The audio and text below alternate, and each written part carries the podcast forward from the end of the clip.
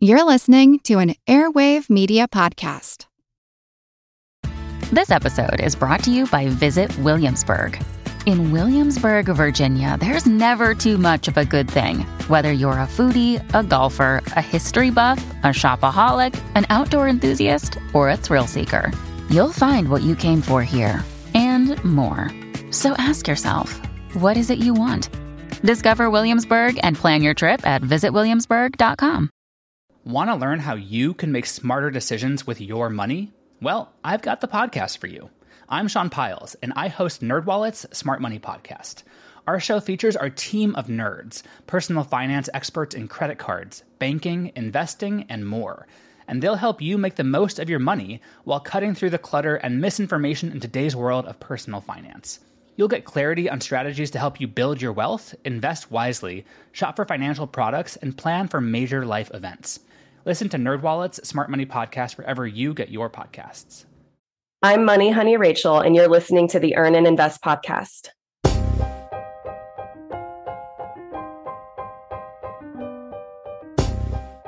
Many of us have heard of black swan events, rare and often unforeseen circumstances that can drastically affect our financial future. We futilely try to plan for them, although by definition they are usually unpredictable. I did, my most feared event was a medical malpractice suit. Although doctors have coverage through insurance for usually up to a million dollars per occurrence, there's no promise that damages of $10 million or greater won't be rewarded. And then the attorneys go after your personal assets, your personal bank accounts.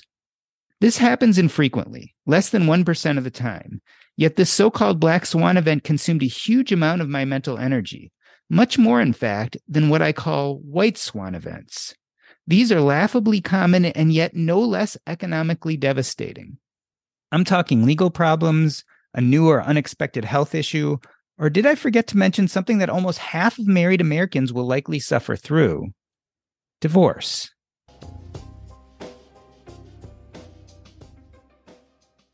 Rachel Richards built a real estate portfolio of 38 rental units by the age of 26. She is a two times best selling author and has been featured in Forbes, CNBC, and Business Insider. She makes the topic of money management fun, entertaining, and simple for her 450,000 plus millennial followers. Rachel helps women feel excited, capable, and confident about their financial futures. Rachel Richards, welcome back to Earn and Invest. I want to go to an Instagram post which has over 1,600 comments and 9,000 likes. It says, among other things, the past seven months have been the hardest of my life. Tell us what was going on, what you were talking about in that post. Yes, thank you, Jordan, for having me. Um, I announced on my Instagram, I hate the word announce, like I have to make a big announcement, but I did let my followers know a few months ago that my divorce was finalized. And that was what that post was about. It was difficult having such a public presence and social media following and having gone through that all of last year all of 2022 and and not been able to talk to people about it. Because one of the things i pride myself on is being transparent with my community and the people that trust me and i couldn't talk about my divorce until it was finalized. So i finally let everyone know like hey you might have seen on instagram it looks like i had a great year. It looks like i was speaking at big conferences and traveling all over the world but here's what actually what was happening behind the scenes. You know i was depressed. I was going through the hardest thing i've ever gone through in my life. And i just wanted to let people know that what you see online isn't always what's happening in reality.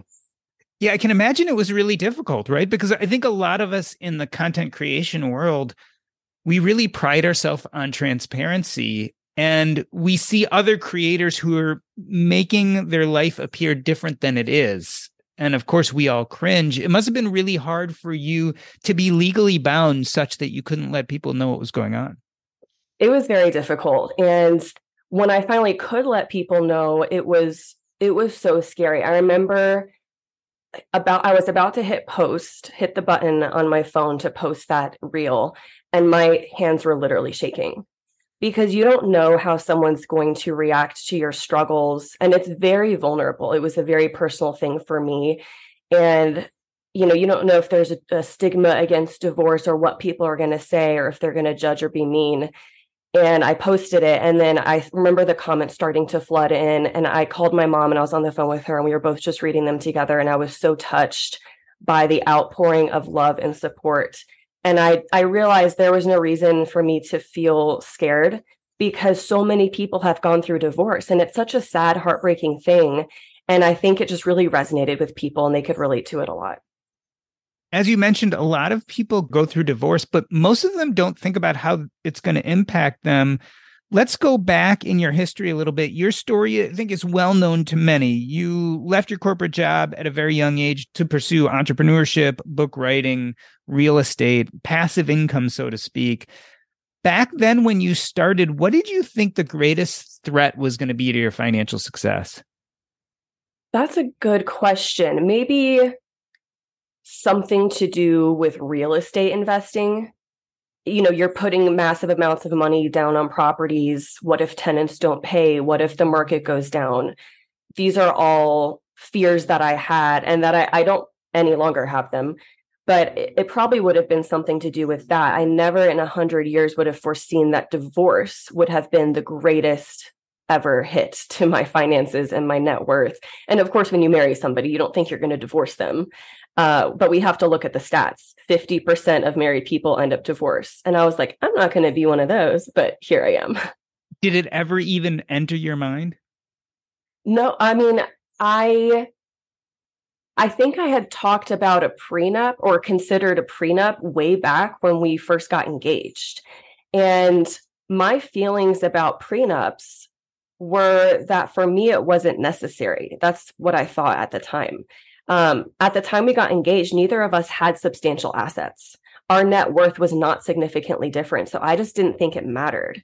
And I made a couple big mistakes with that. First, that was the case the time we got engaged. By the time we got married, our wealth had significantly changed and we had been investing in real estate together, buying properties together.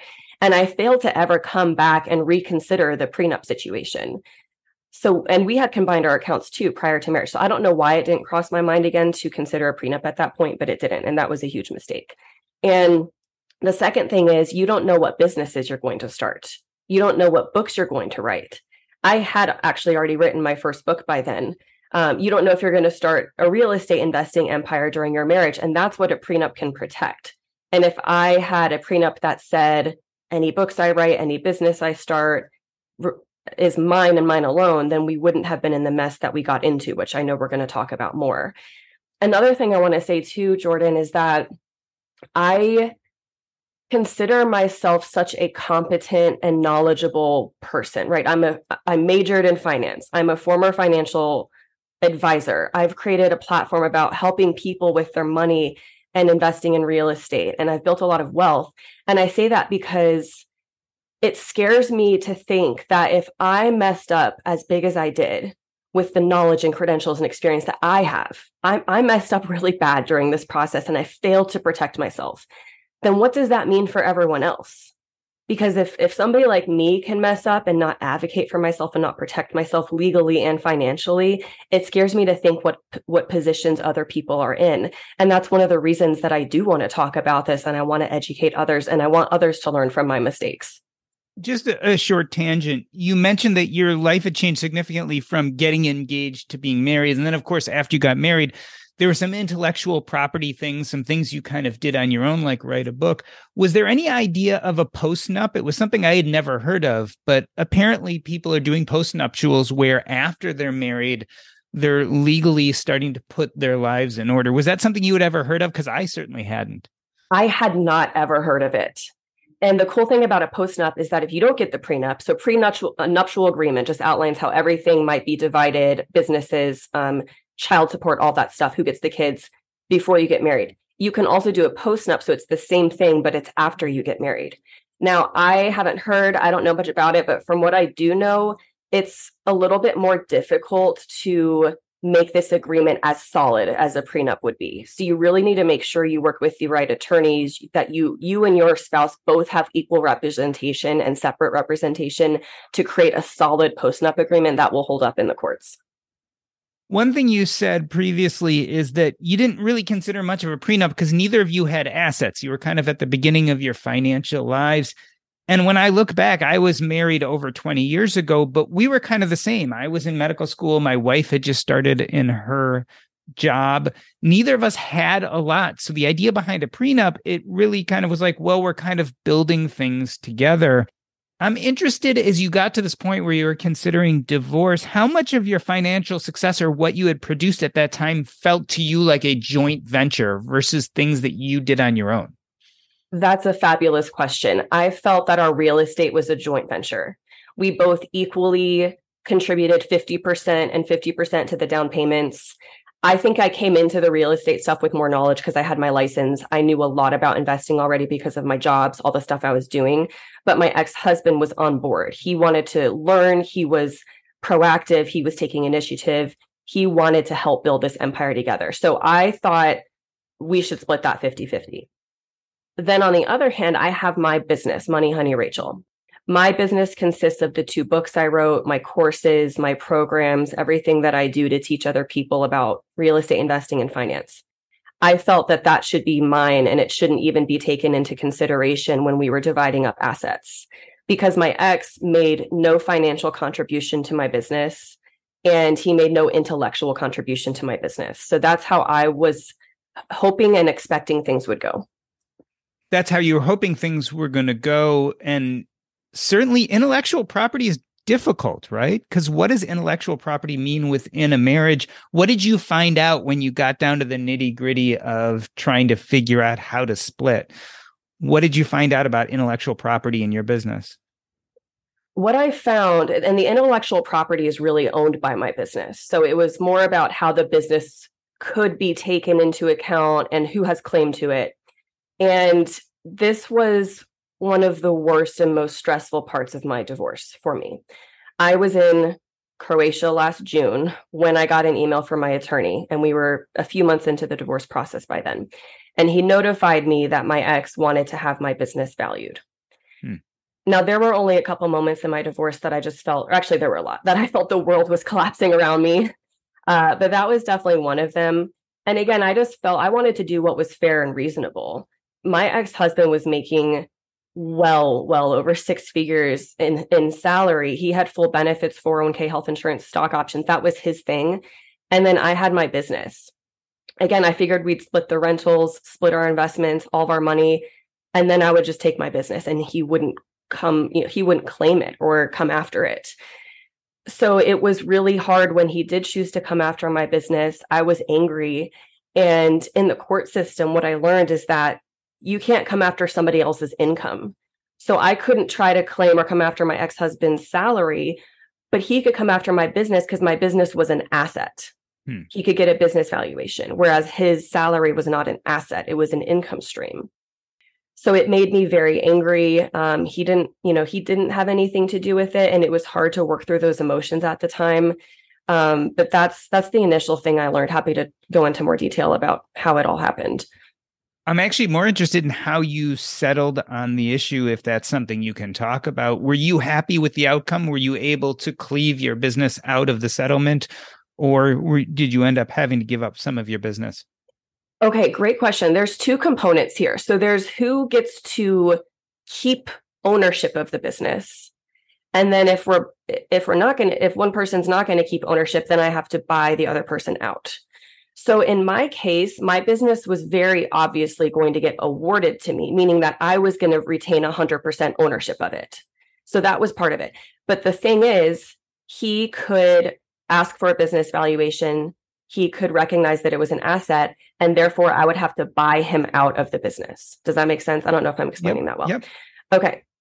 Um, so putting him putting a value on my business meant another line item on my side of the balance sheet, basically, which is how we're going to divide up all of our assets, which means he would get to offset it with more on his side. It meant the value of my business could get split 50 50. But maybe he would get to walk away with another rental property because of that, another syndication, way more cash. And I was just, I was so scared about the business valuation. I lived in fear truly for months and months about what it would come back. So, again, I just want to state legally, my ex husband was entitled to 50% of my business because we were married, period. There was nothing I could do about it. And if I had had a prenup that stated otherwise, I wouldn't have been subjected to that. So, in terms of how we got the business valuated, most people use a CPA, um, a, a company, tax company, CPA company that does business valuations. So, that's what we had to do. I had to give this person all sorts of financials, everything that had to do with my business. And it was so much, so much documentation, so much time. It cost about $10,000, I believe, between five wow. and $10,000. It was very wow. expensive to get this business valuation done. And again, I was so scared it was going to be very high value because then I would have to buy him out at a high value. So I was hoping it would come in for as little as possible. I got the business valuation back 10 days before our mediation. And actually, the valuation was lower than I thought it would be. Um, I remember it was so low that I actually cried happy tears for the yeah. first time in seven months, happy tears. And I, I, you know, I'd cried every day for seven months, and I'm I'm crying happy tears. I I think I was laughing too because it was just so ridiculous and absurd that we had spent all that money on this business valuation and for what? It just felt so pointless. But such a huge relief, and I'm so grateful for the way that that turned out. It could have been a lot worse. How ironic that you were rooting for the lowest valuation yeah. of your business possible. But it does make you think also what is the value of a business of things we do, which are content creators. And, and a big part of that is actually who we are, as well as things like our social media presence. Was there some attempt to figure out the value of your social media presence as part of the business? Was that something you felt like he thought he had some entitlement to since he had supported you through that time of your social media creation? He he did think that that would be taken into account. Actually, he was really pushing well, we need to value the platform, we need to value the email list. But that's you can't do that because business valuations are based on income. And the income I was making was through my courses, my books, etc. And yes, I would sell them through my email list, but the email list itself cannot you can't put a value on it unless you're somehow monetizing the actual email list. Like your if your subscribers are paying to be on your email list, then it has a monetary value. But I didn't have any of that with my platform. So that wasn't taken into account. It was just the income streams. And I also, to your point, Jordan, I tried to make the case that, hey, I don't think my business has any resale value because my business is me, yeah, right? If you take exactly. me out of the business, what's left of the business? And but that that argument doesn't fly either. It's just a very mathematical, you look at the income streams, you put a value on it, and that's the way it went. So obviously, this made your life a lot more complicated getting divorced. And in that Instagram post, you said, My marriage was no longer serving me. I'm interested in how you knew it was time to get divorced, especially since you had these complicated lives. You had this business you were running. Were there any telltale signs where you're like, okay, I need to move on? Yes, but they weren't obvious in real time to me. What's so interesting is that the more distance I have from this, the more I'm realizing things. And I'm now looking back and thinking that should have been a sign. That should have been a sign. But A, I think I was in denial because you you're married, right? You my gut instinct was we have to we can work through anything. We have to work through this. We can fix this. You know, I will try as hard as I can. I'm not going to give up. We went to marriage counseling, we went to therapy and and I tried and the thing I realized is that not all issues in a marriage can be fixed. Some of them can, a lot of them can, but not all of them can. And I'm happy to talk to you about what led to our divorce. Even my own family was surprised because I kept our issues in our marriage so private, which I did later regret. But this was not su- su- sudden or unexpected. I think the best way I can explain it is that we wanted different things out of life when we first met, I had this strong vision of building a real estate portfolio, becoming financially independent, quitting my job, traveling the world. And my ex seemed to really like that. He seemed to jump on board. He was on board with that. So we started out as a team working towards those goals. But at some point, I think he realized that's not what he wanted. I think he wanted to pursue his career, which is fine. I just wish he had figured that out seven years ago. I wish he knew his own vision back then and didn't realize it in our marriage. And he might disagree with how I'm explaining all this. But at that point, he sort of stepped back. And I was doing most of it on my own. I was managing the rentals. I was planning for our future. I was doing all the finances and taxes and investments, building these passive income streams. And I was just exhausted. I could not, you know, I, because of all of that, I had several episodes in my life where I dealt with extreme anxiety and depression because it was so much I was trying to do. And I felt that he was resentful towards me because I wanted to continue to drive forward and I was still ambitious. I'm I'm never going to change. That's I'm never going to stop probably. Um, and I was probably resentful of him because he stepped back and I felt I felt so alone. I just remember thinking at one point about 4 months before asking for the divorce that I was so sad because how can you be so lonely in a marriage? Right? I could imagine being single and lonely, but I wasn't supposed to feel that way in a marriage. And there are many other big important reasons why we didn't work out. We had big family issues. We had problems that we try to work through in therapy, but I think that the misaligned vision is what it boils down to. As I listened to you talk about this, I realized this idea that we talk about our dreams, especially our financial dreams, and we think that getting to those dreams is going to make everything better, perfect, wonderful.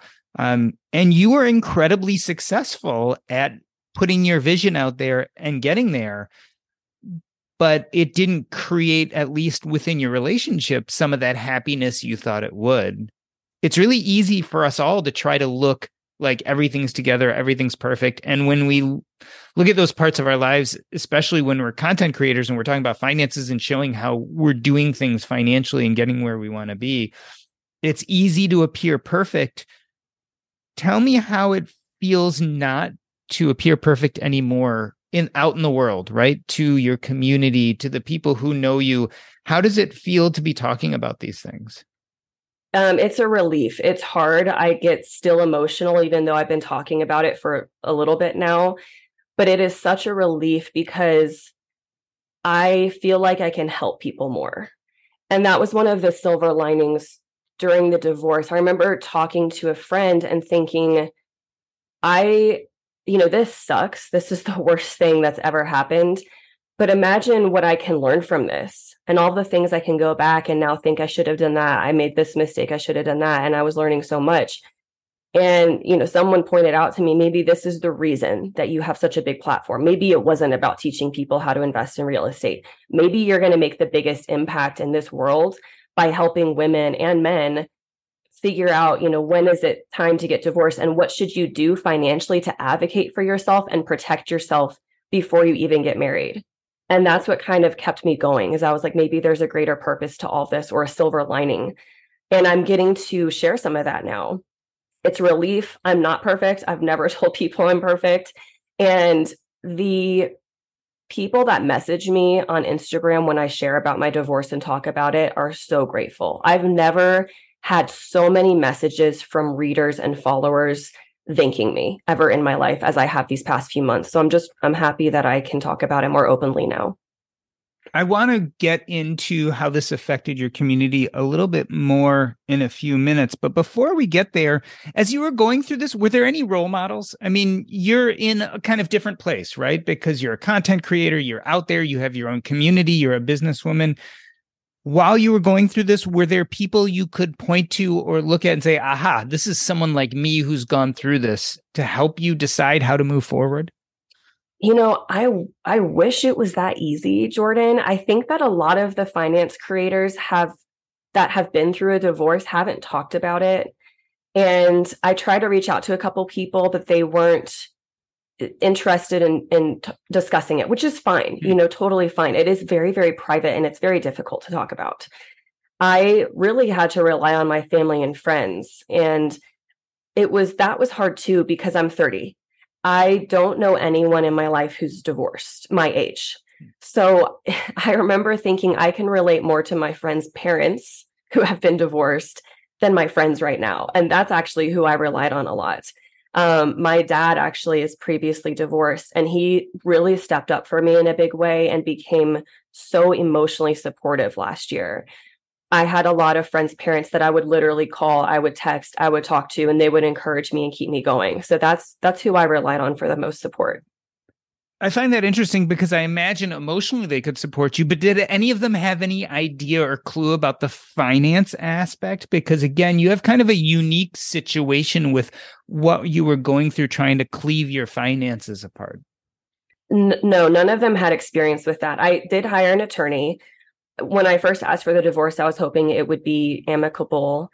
It was not, unfortunately. And I was a little bit blindsided a few weeks in to find out that my ex had hired attorneys and you know didn't tell me and I didn't know.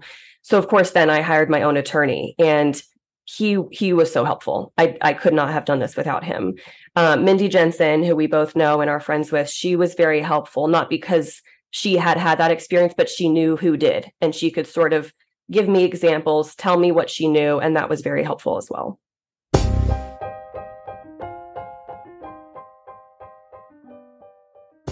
We are talking to Rachel Richards, who built a real estate portfolio of 38 rental units by the age of 26. She is also a two time best selling author. And we are discussing not a black swan event, but white swan events, these common things that can devastate us economically. And today we're discussing divorce. We're going to take a short break. I'm Doc G, and this is the Earn and Invest podcast.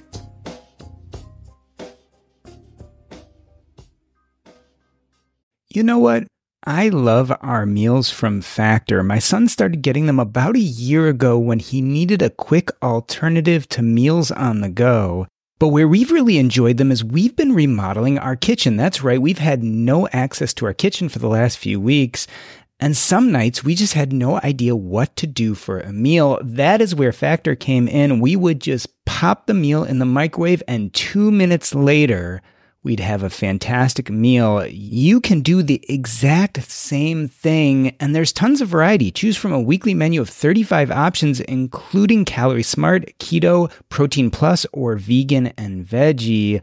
Also, discover more than 60 add ons every week. These are chef prepared meals, and let me tell you, they are delicious. No fuss, no mess. You just put it in the microwave, and two minutes later, you have a meal. This is tailored to your schedule. You can customize your weekly meals with the flexibility to get as much or as little as you need. Head to factormeals.com slash earn50 and use your code earn50 to get 50% off your first box plus 20% off your next box. That's code earn50 at factormeals.com slash earn50 to get 50% off your first box plus 20% off your next box while your subscription is active. All right, so most of us know the bad news already. If you were using Mint as a budgeting app, it has shut down. But the good news is there's something better, and it's called Monarch Money. I started using Monarch Money myself about five months ago, and I knew immediately that I liked it more than any other budgeting app I had ever used. For one, it focuses on collaboration. This is easy to share with your spouse, your partner, your financial advisor. And it's aspirational. Not only can you look at your current budget, but what do you want to buy? What do you want your goals to be? You can focus on those in Monarch Money. It's the next generation of personal finance apps. Monarch is the top rated all in one personal finance app. It gives you a comprehensive view of all your accounts, investments, transactions, and more. Furthermore, you can create custom budgets, track progress toward financial goals, and collaborate with your partner. And now get an extended 30-day free trial when you go to monarchmoney.com slash earn. Again, that's monarchmoney.com slash E-A-R-N. What I like about this app is it's intuitive, easy to use, quick to sign on. It's collaborative, as we talked about. It's customizable. The idea is you can use this app the way you want to use it. And the reason why is the Monarch Money team is customer focused.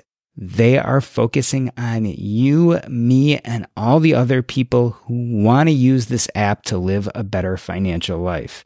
After trying out Monarch Money for myself, I understand why it's the top rated personal finance app. And right now, listeners of this show will get an extended 30 day free trial when you go to monarchmoney.com slash earn. That's M O N A R C H M O N E Y dot com slash E A R N for your extended 30 day free trial. We are talking to Rachel Richards. She has built a community of over 450,000 millennial followers. She helps women feel excited, capable, and confident about their financial futures. And we are talking today about her divorce. So you went public with an Instagram post. As I mentioned, there were like 1,600 replies to this. There were over 9,000 likes. Did you get any negative feedback at all?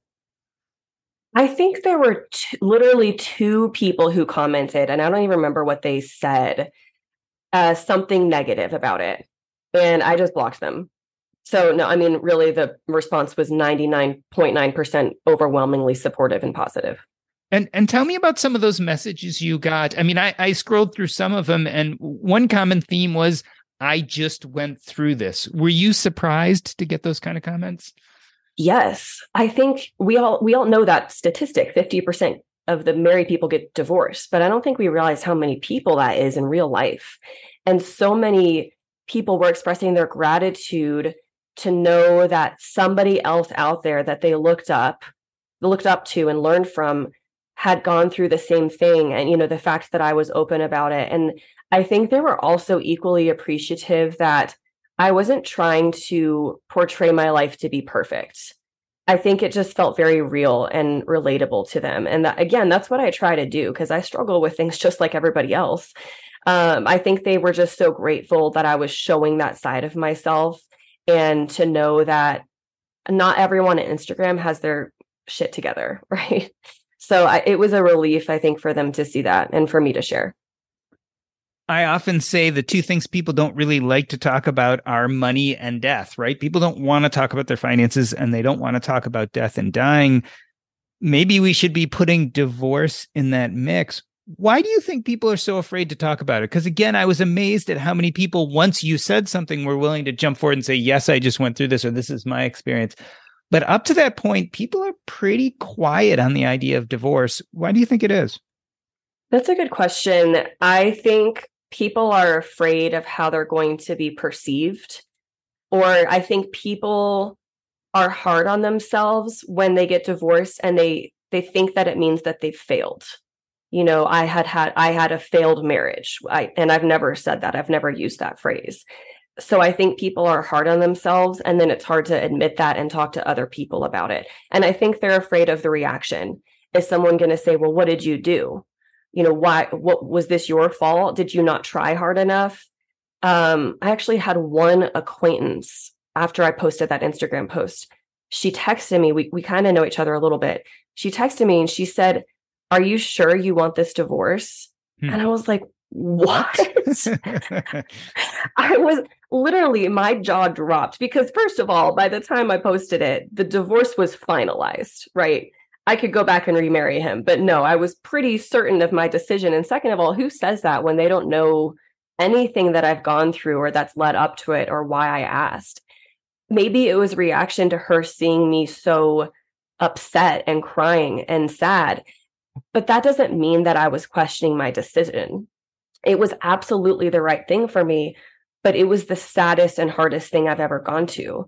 And to your point, not talking about money or death, divorce is like death in a way. It's not the same. I'm not trying to compare them to the two of them, but my therapist told me not only are you going to experience this anxiety and this depression, but you're grieving too. You are grieving the, I'm going to get emotional, the life that you thought you were going to have with somebody. So all of a sudden, I live in, you know, I share this house, I share this life, I have a dog, and then that's ripped away. And it's, it's very, very hard was there ever a thought of saying nothing? Was there ever, look, you know, you had been posting on Instagram, we had seen you traveling. From the outside, your life appeared like everything was going okay. Was there ever a moment where you like, this is too vulnerable, this is too hard, I'm just not going to say anything? No, I knew I wanted to tell people about it because I knew I had things that I needed to share and I needed to educate people about despite how vulnerable it was. I was glad that I couldn't talk about it until the divorce was finalized because it get, did give me a lot of time to process and be private about it for a while. And I felt like I was more ready by October because our separation, our divorce started in April 2022.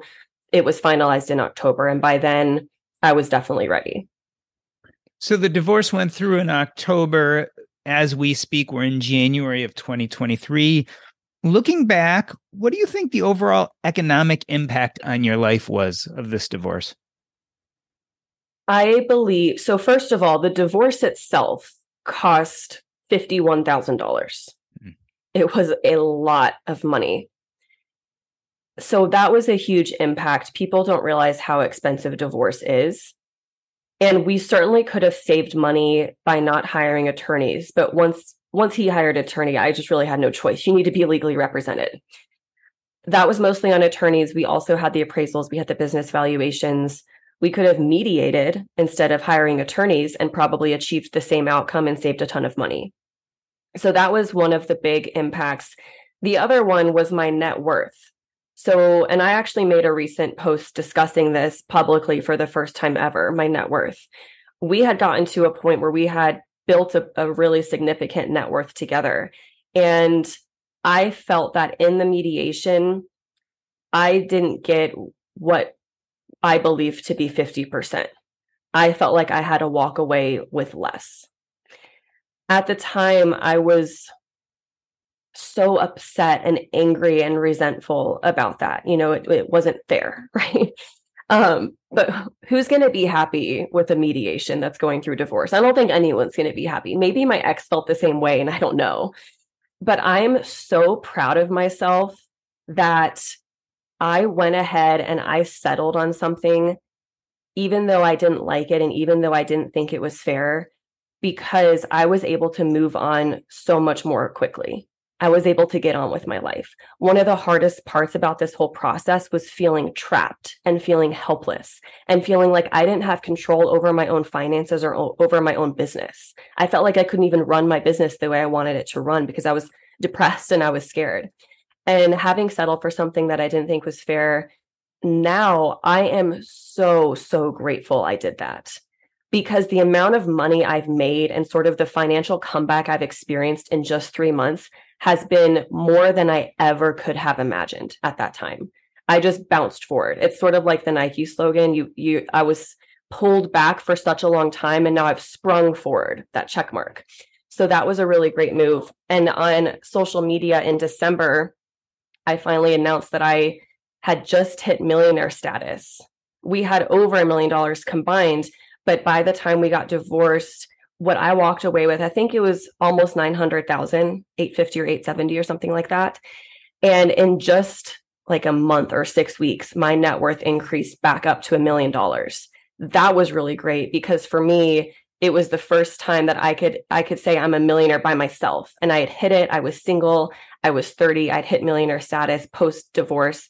So there were a lot of big economic disadvantages that happened during the divorce but then everything has bounced back so quickly for me since. I so connect with what you're saying on a, a very smaller level. When I was leaving my medical practice, which I was a partner with, and I had one other partner. So we had to dissolve our partnership. And I remember getting really pissed off about something that ended up being really small. And another doctor I was getting advice from said, just let it go, just walk away and it's true. My economic fortunes turned 100% within six months of that when I started my own business. And so I kind of connect to this idea of, of what you were saying. Do you think the divorce has changed the way you think about money and your relationship with it? I think it's probably caused more fear because I've worked so hard to be financially independent and that's always what I wanted in my life because of my upbringing and being in a household where there wasn't enough money. And I had those fears. And all I wanted to do is be financially independent. And being in that situation where I realized that what I thought was mine wasn't mine, you know, my mm. business, my real estate, it was so scary and so awful. So I know going forward, I, I joked with my business coach at one point and I was like, I'm never going to get married again. And of course, that was when I first separated and mm-hmm. things were just, it was very hard. And he was like, You'll get married again, just with a prenup next time. so I think what's changed for me is really risk management. I now so strongly believe about believe in prenups for everyone. And I think what we need to do is just look at it unemotionally, why we need a prenup again 50% of marriages end never thought that would be me but this is purely risk management your odds are 50% that sucks so you have car insurance, right? Everyone has car insurance. And it's not because you think you're going to cause an accident or do something dumb. It's to manage the risk of other people on the road. It's because it's smart to protect yourself just in case something bad happens to you that is outside of your control. And we often start businesses, we invest in real estate with silent partners, we we commingle our finances with others in many different ventures and we always have a contract for those every single time right? We we know it would be silly to start a business without an agreement without a contract. It would be silly to buy real estate with somebody without a contract. You wouldn't do that. So it's like why are we protecting ourselves legally and financially in literally every circumstance in life except for marriage? Here's the thing i realized is that we can control ourselves but we can cannot we cannot control other people. Things that are outside of our control in a marriage and i'm not saying like any of this applies to my situation but these are some things that could happen. Someone could become emotionally or physically abusive. Someone could become an alcoholic or drug, drug addict. Someone could cheat. Someone could realize they have a different sexual orientation. People change right? Stuff happens and then what are you supposed to do i could be the same person and uphold my vows until the day i die but I have to manage the risk that something could change in my marriage that's outside of, of my control. And last thing I'll say about prenup, since I'm on my little rant here, is that is that if you're married, you already have a prenup. It's the one that the state gives you. They're going to outline for you what happens in the event of a divorce. And I bet it's not very favorable. So if you want to protect yourself, you better write up the prenup that you want and agree to rather than defaulting to the government's desires and whims. So please take it from me. It is much better to come to a loving agreement now than to fight over finances when there are two very upset, angry, and hurt people. It's just, to me, a prenup is something you do out of love for the person you're marrying, truly, because th- maybe we would have had an amicable divorce. And maybe I would be in a much better situation with commu- in terms of communication with my ex-husband right now. So I am open to getting married again someday if I meet the right person, but I will have a prenup next time. I want to dive into two specific prenup issues because I think exactly as you say, like you want to avoid this, a prenup's the way to go. But I also think things are a little bit more complicated than that. One is when you are the woman in the relationship, because I think things may be a little bit more complicated there. And then the other is a prenup for someone who is a business person, entrepreneur, or social media person. So, first and foremost, did you feel like legally through the divorce setting that it didn't necessarily favor women or that it was harder for you as a woman in the system as it stands? I'm not sure. I our situation was unique because we didn't have kids and we both were making money. It's not like I was staying at home or dependent on him. So I didn't feel like I was singled out because I was a woman, but I did feel I did feel that I was not the government didn't protect me in this situation because of my business. And I remember just being so upset one day and telling my therapist because of the whole business valuation just thinking that he he could claim 50% of my business. And i remember just thinking like i could just stay. I could just stay in this marriage and keep my business.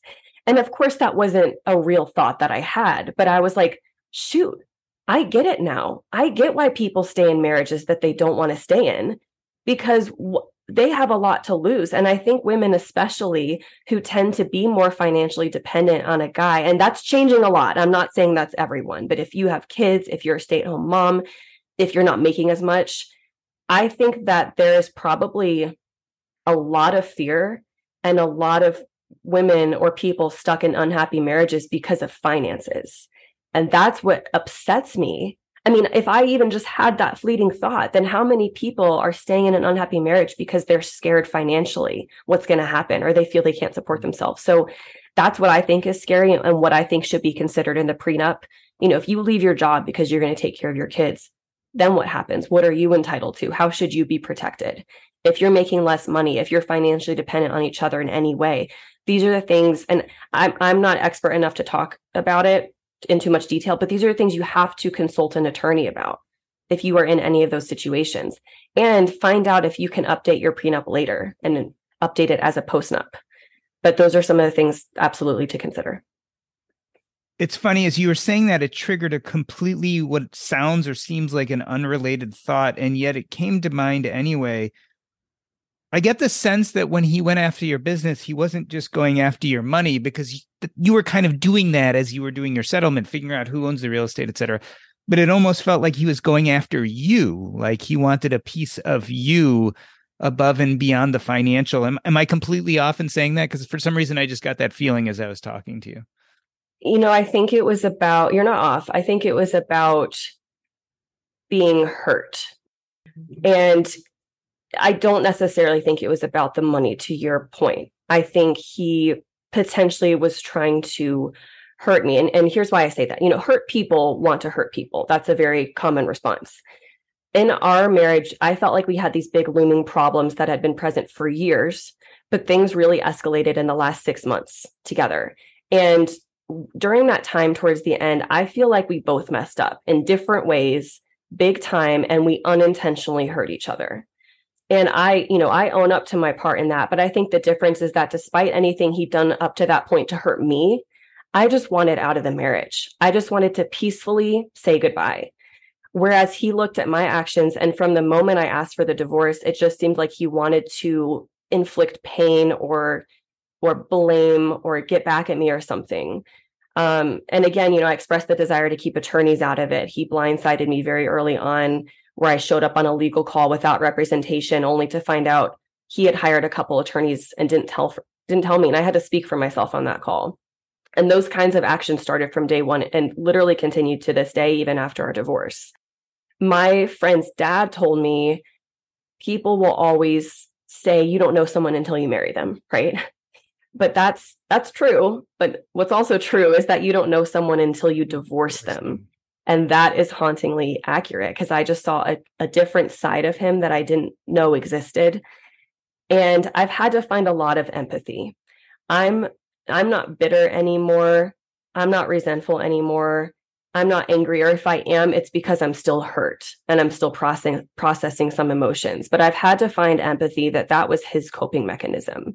It was easier to hurt me and blame me than to accept that we weren't right for each other or to accept that maybe it wasn't anyone's fault or that maybe we should have never gotten married, which is a sad thing to think and say out loud. It's a hard pill to swallow, but I think that's why we ended up where we've ended up. So you speak to a platform of over 450,000 millennials. Undoubtedly, some of them are like you. They're building businesses, they're doing real estate, they're building a social media presence. We just said that you don't know someone until maybe you divorce them, you get to see who they really are. What kind of advice can you give to people who are pursuing these lives, right?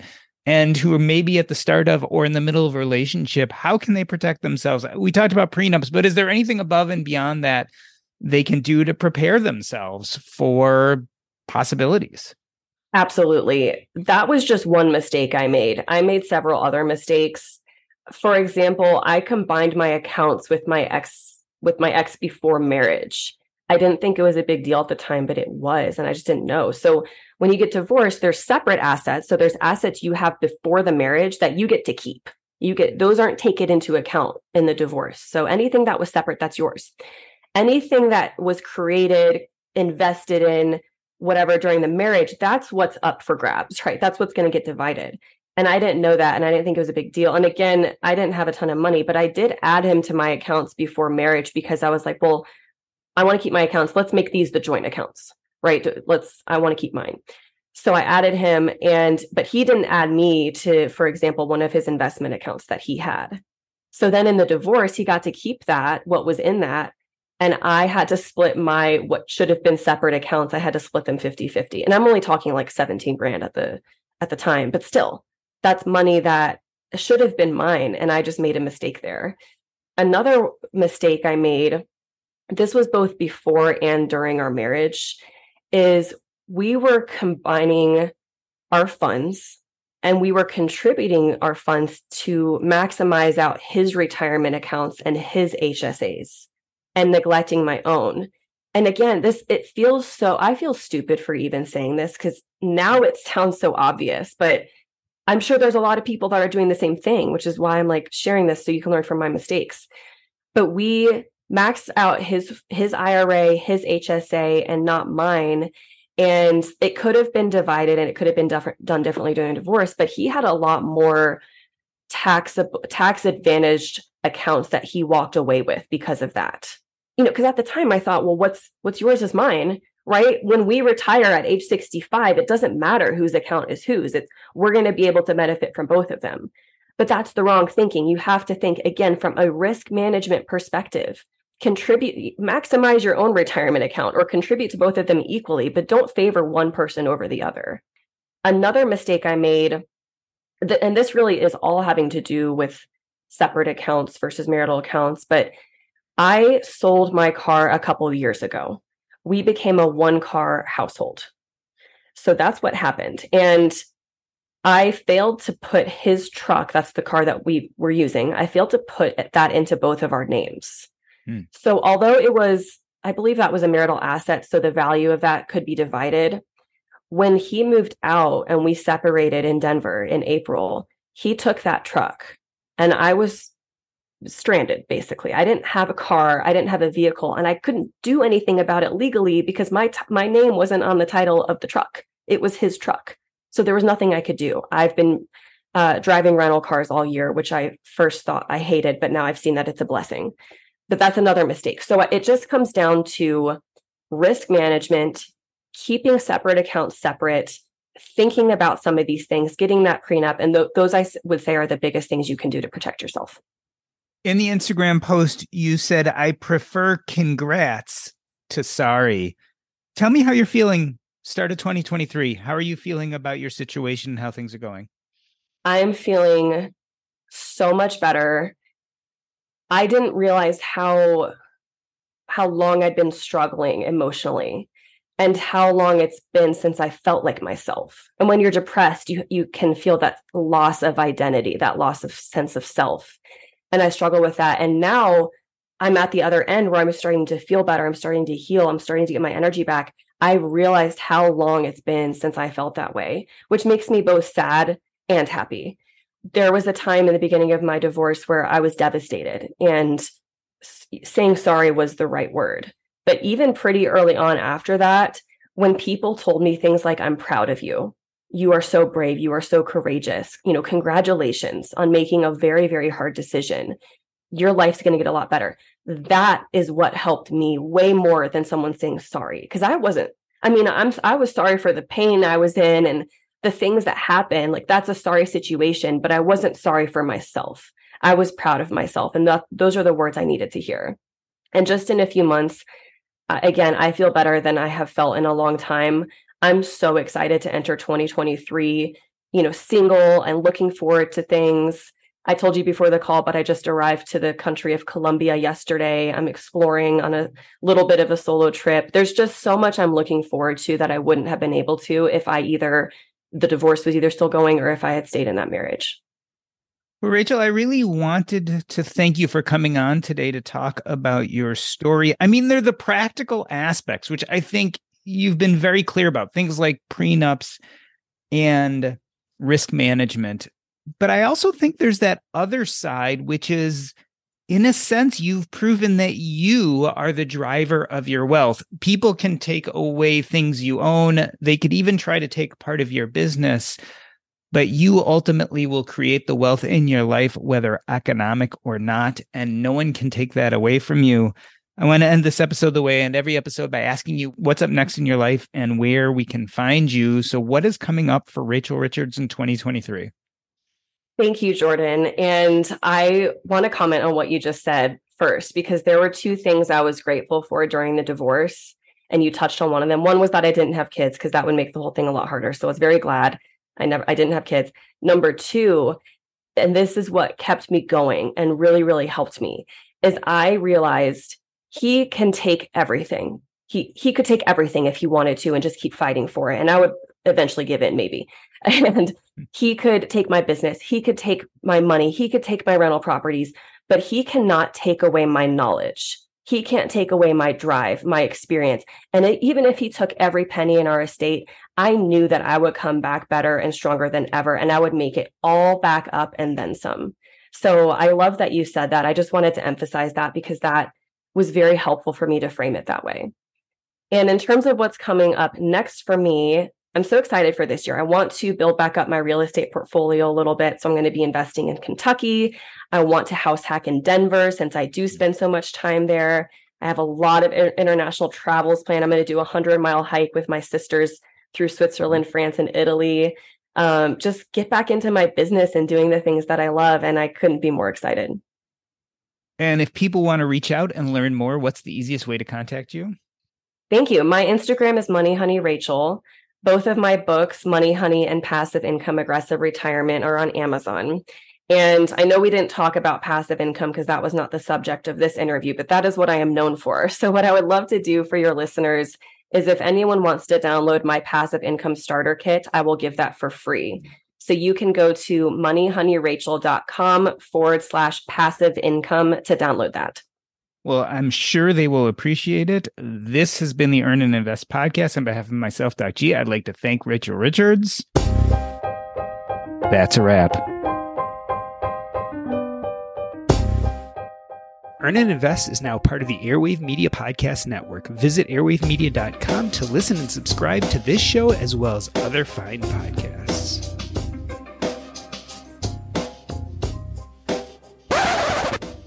Awesome. Thank you for coming Yay. on doing this. I, I, keep things running, as you know, for the after show. Um, yeah. Thank you for coming on and doing this. This is uh, obviously is not an easy conversation. You've already been vulnerable, but then it's like rehashing the vulnerability. but I wouldn't ask you to do it unless I thought it was really, really valuable. Yeah. And I just feel like there are a lot of people in a place similar to yours, at least can understand what you went through and don't know what to do themselves. I agree. And thank you for giving me the opportunity to share it because I am passionate about it now. I don't want people to go through what I went through. And you're such a great interviewer. And, you know, we have a friendship. So it's a lot more comfortable with you than with somebody else. Um, so yeah, I feel good about that. I felt a little rambly, but I hope that I was able to add a lot of value. Oh, I, I think you did. And as I was saying, I felt like I had marbles in my mouth today too. So that's not uncommon. But um no no no. I, I mean I think these are things that we all need to hear. Yeah. I, I, think down from this idea that we never even consider this is something that could totally impact us. Just like me, I spent so much time worrying about a malpractice suit and then going over my malpractice limits, something that was exceedingly rare. Mm. And yet most of us don't think about like the obvious stuff. Yeah. Right. And this is one of those obvious things that, as we were saying, over 50% of married people are going to go through. And yet we don't prepare for it. We don't risk manage. We're really great at risk managing for a downturn in the stock market or a downturn in the real estate market, um, but not the relationship problems that are endemic to being human beings. Um, and so that's, I just think it's so valuable and so important. And, you know, vulnerability is really hard. Um, I think we generally come out better on the other side of it. Yeah. Um, but it's never easy to, like you said to you have this idea of who you are as a person and then to realize that that life that you had planned for in the future now is going to be radically different and admit that that it is you know you had the best intentions but it didn't get where you wanted it to go. It's really hard. Yeah i think so too. I hope i hope it helps. The more i talk about it i hope people have more courage to do what is right for them. Hmm. so thank you. I yeah. appreciate it. What is exciting too is to see something which I thoroughly believed from the moment I heard about this is that you would come out on the other side even more successful. Um, yeah, and I didn't see it then, but it has certainly happened even in just a few months, yeah. and it's so gratifying and you know it tells me I did the right thing. I was about to say it's unsurprising for people who know you, um, but but while you're going through it, it never feels like that, right? Yeah, yeah. Um, when you're going through something crappy, and in fact, I think um, one of the keys maybe to life happiness is that you tend to use the things you learn during life's crappiness to build more happiness. And it's a it's a really it's a it's a fantastic thing if you have that skill. And certainly it sounds like that's exactly what you're doing. Yeah for sure. I know i'm and i already feel more stronger and more resilient. And working with my therapist for it's been like a year now. I've been meeting with her every week but i am now so much better at knowing what I would want in a partner, you know, identifying red flags early on. I've been working on that, having a, a greater sense of self esteem and self confidence. And it's just about not feeling like you need somebody in your life, but you want somebody in your life. So I've come a long way. Still a lot more healing to do, but I'm very excited. As a longtime foreign correspondent, I've worked in lots of places, but nowhere as important to the world as China.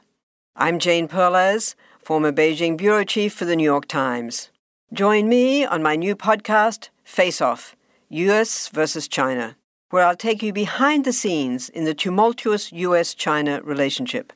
Find Face Off wherever you get your podcasts. Tech moves fast, so keep pace with the Daily Crunch podcast from TechCrunch. With new episodes every day, this podcast will give you a quick overview on everything you need and should know about startups, new tech, regulations, and more. Listen to TechCrunch Daily Crunch now, wherever you get your podcasts. That's TechCrunch Daily Crunch, wherever you get your podcasts.